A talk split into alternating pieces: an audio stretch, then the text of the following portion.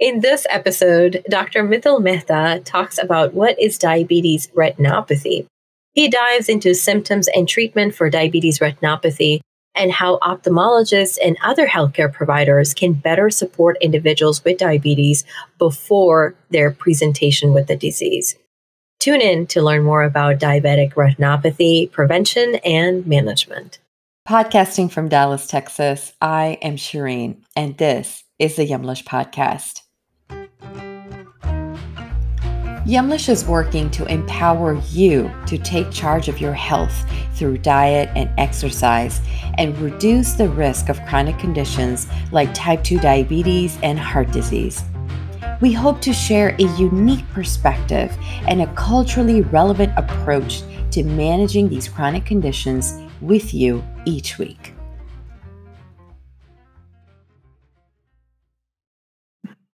Dr. Mithil Mehta teaches medical students, residents, and fellows how to diagnose and treat diseases of the retina, including diabetes, specializing in vitreoretinal surgery. He also co-founded an augmented reality visual aid company called Eyedaptic that makes devices to help people with retinal disease see better. Welcome, Dr. Mehta. Thank you.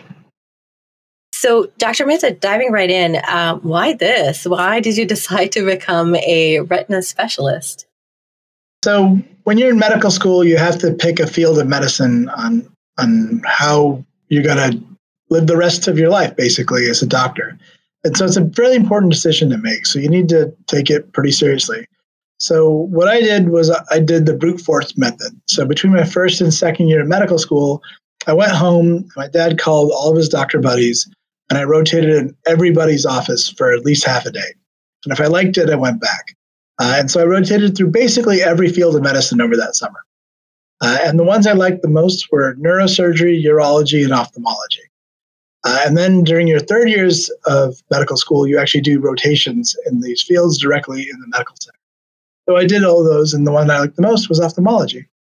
And within ophthalmology, the field of ophthalmology that involves the most kind of cutting edge, most delicate surgeries, the one that's probably the most important, is the retina. And retina is definitely the best field in all of medicine without any bias. No bias. Okay. Gotcha. Gotcha. it's, just, it's just the truth.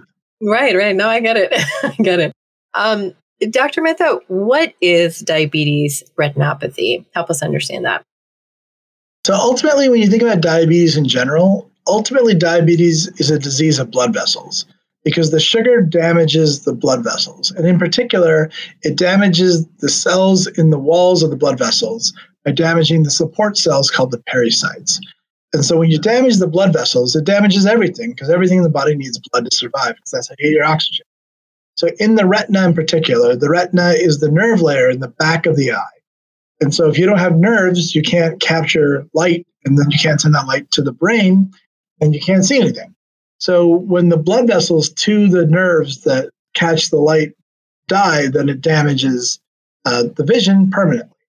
And so diabetic retinopathy is ultimately the damage to the blood vessels that causes the damage to the nerves. I gotcha. And, and help us understand the science a little bit better. So you mentioned the blood sugar. So help us understand that connection between uh, blood sugars, diabetes, and then retinopathy. And what does that mean? Is that for everyone, portion of the population? Yeah, so so diabetes is, is a very common disease now. You know, we're seeing very very high levels. It's a pandemic at this point, and it's one of these diseases that affects such a large percentage of the population that everybody knows somebody who's a diabetic, pretty much. And so, what diabetes does is by, in particular, I'm going to first talk about type 2 diabetes because that's the more common. So, when people have type 2 diabetes, what happens is people are, are resistant to their own natural insulin in their body. And so as a result, their body can't regulate the amount of sugar that's in their bloodstream. And when the sugar gets so high, it's actually toxic to the cells in the, the body everywhere.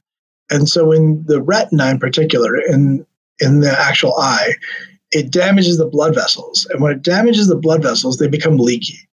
And you don't want them to be leaky in your eye. If they're leaky in your eye, then it swells the tissue. So it's just swollen, like waterlogged, basically. And so when they're waterlogged, they can't see clearly because it's like looking through basically someone shooting water in your face. Uh, and that's what we call diabetic macular edema.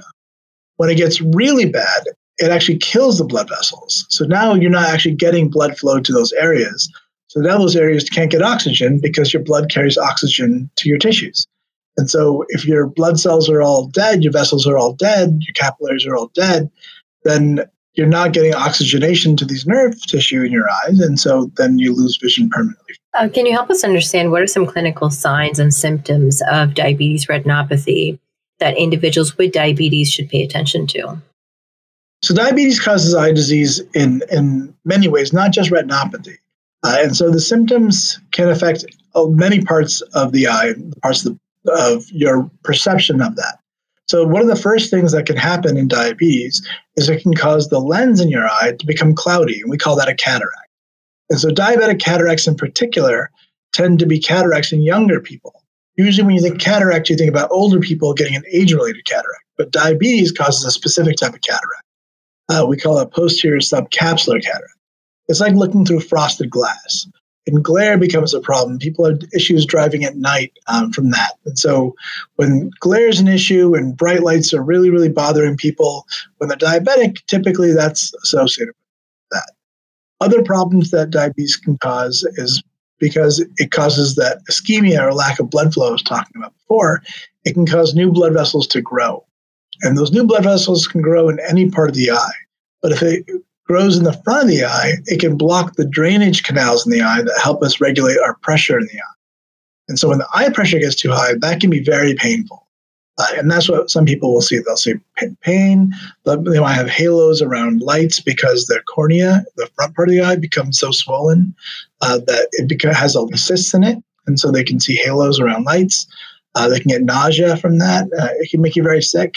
Uh, and it can cause the vision to get dark uh, because you're not getting enough blood flow to your eye because your eye pressure is higher than the blood pressure that's in your eye.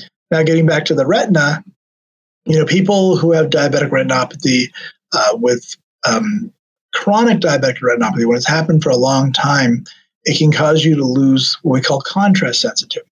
So, similar colors may not uh, be as easy to differentiate. So an orange and a pink kind of thing, or like different shades of gray. You may not be able to see the subtle differences in color, or you may need more light just to see something uh, because things are dimmer or colors seem kind of washed out. Or it can affect the central vision, and like I said with diabetic macular edema, it can basically just make things seem blurry, uh, and and that's what people typically start to see. When it gets more advanced, it can actually start to bleed in your eye because the blood vessels, like I said, become weak, the walls become weak, and they bleed. And so your eye can be completely full of blood. So you can see a whole lot of floaters. You can see blood clots floating around in your eye. Um, and so, you know, I see people like that pretty much you know, many times a week uh, who come in with new vitreous hemorrhages, we call that. And what what sort of treatments exist for this? So there's lots of treatments for diabetic retinopathy. Uh, nowadays, the most common treatment that we're doing, well, first and foremost, we're controlling the blood sugar. If the blood sugar and blood pressure and the cholesterol are controlled, because remember, these are all the blood vessel problems we want to control, because people who have diabetes don't just have diabetes, they often also have high blood pressure and high cholesterol. And all of those also damage your blood vessels. So we have to control all those things. So first and foremost, that's the first thing we have to do. We have to control the sugar, the blood pressure, and the cholesterol.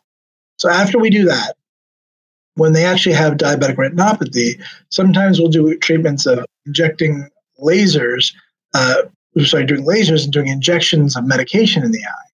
So these medications have been used for the last 15 years or so. Uh, and with these medications, we can actually reduce the swelling that's in the eye.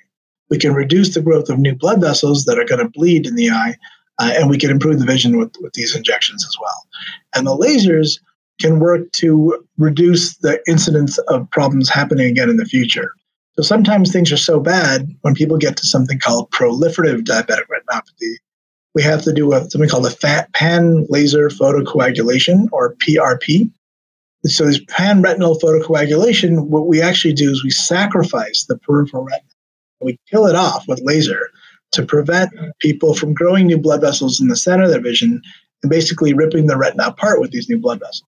Because those can be pretty bad. So we can prevent that with this laser, but you lose a lot of vision by doing that. You lose a lot of your peripheral vision and night vision from those laser procedures. And sometimes it gets to the point where we have to do surgery.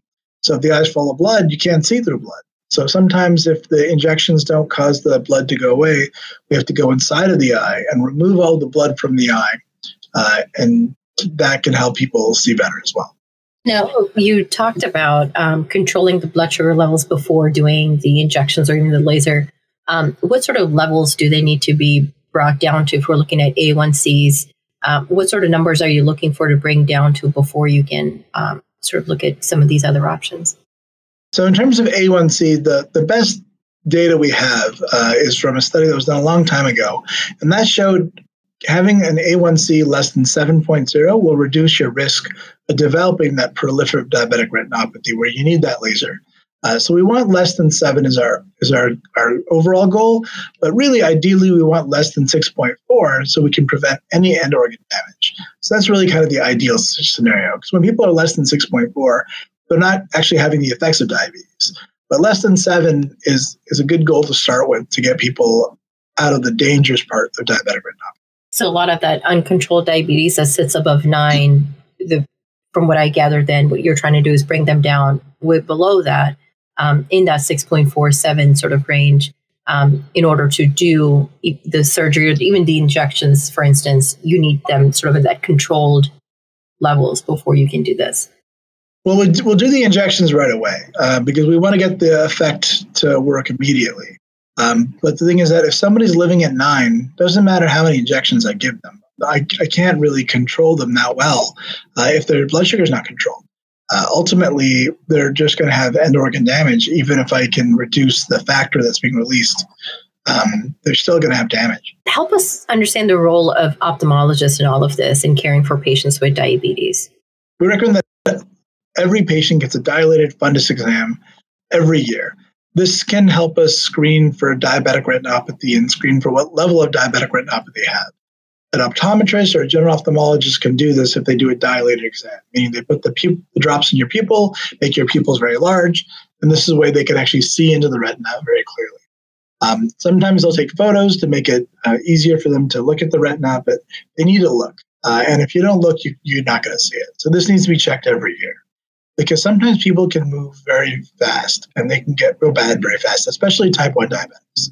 Um, type 2 diabetics tend to be a little slower than, than type 1s, but I've seen type 1 type, type 2 diabetics get worse within a year uh, to the point where they need treatment.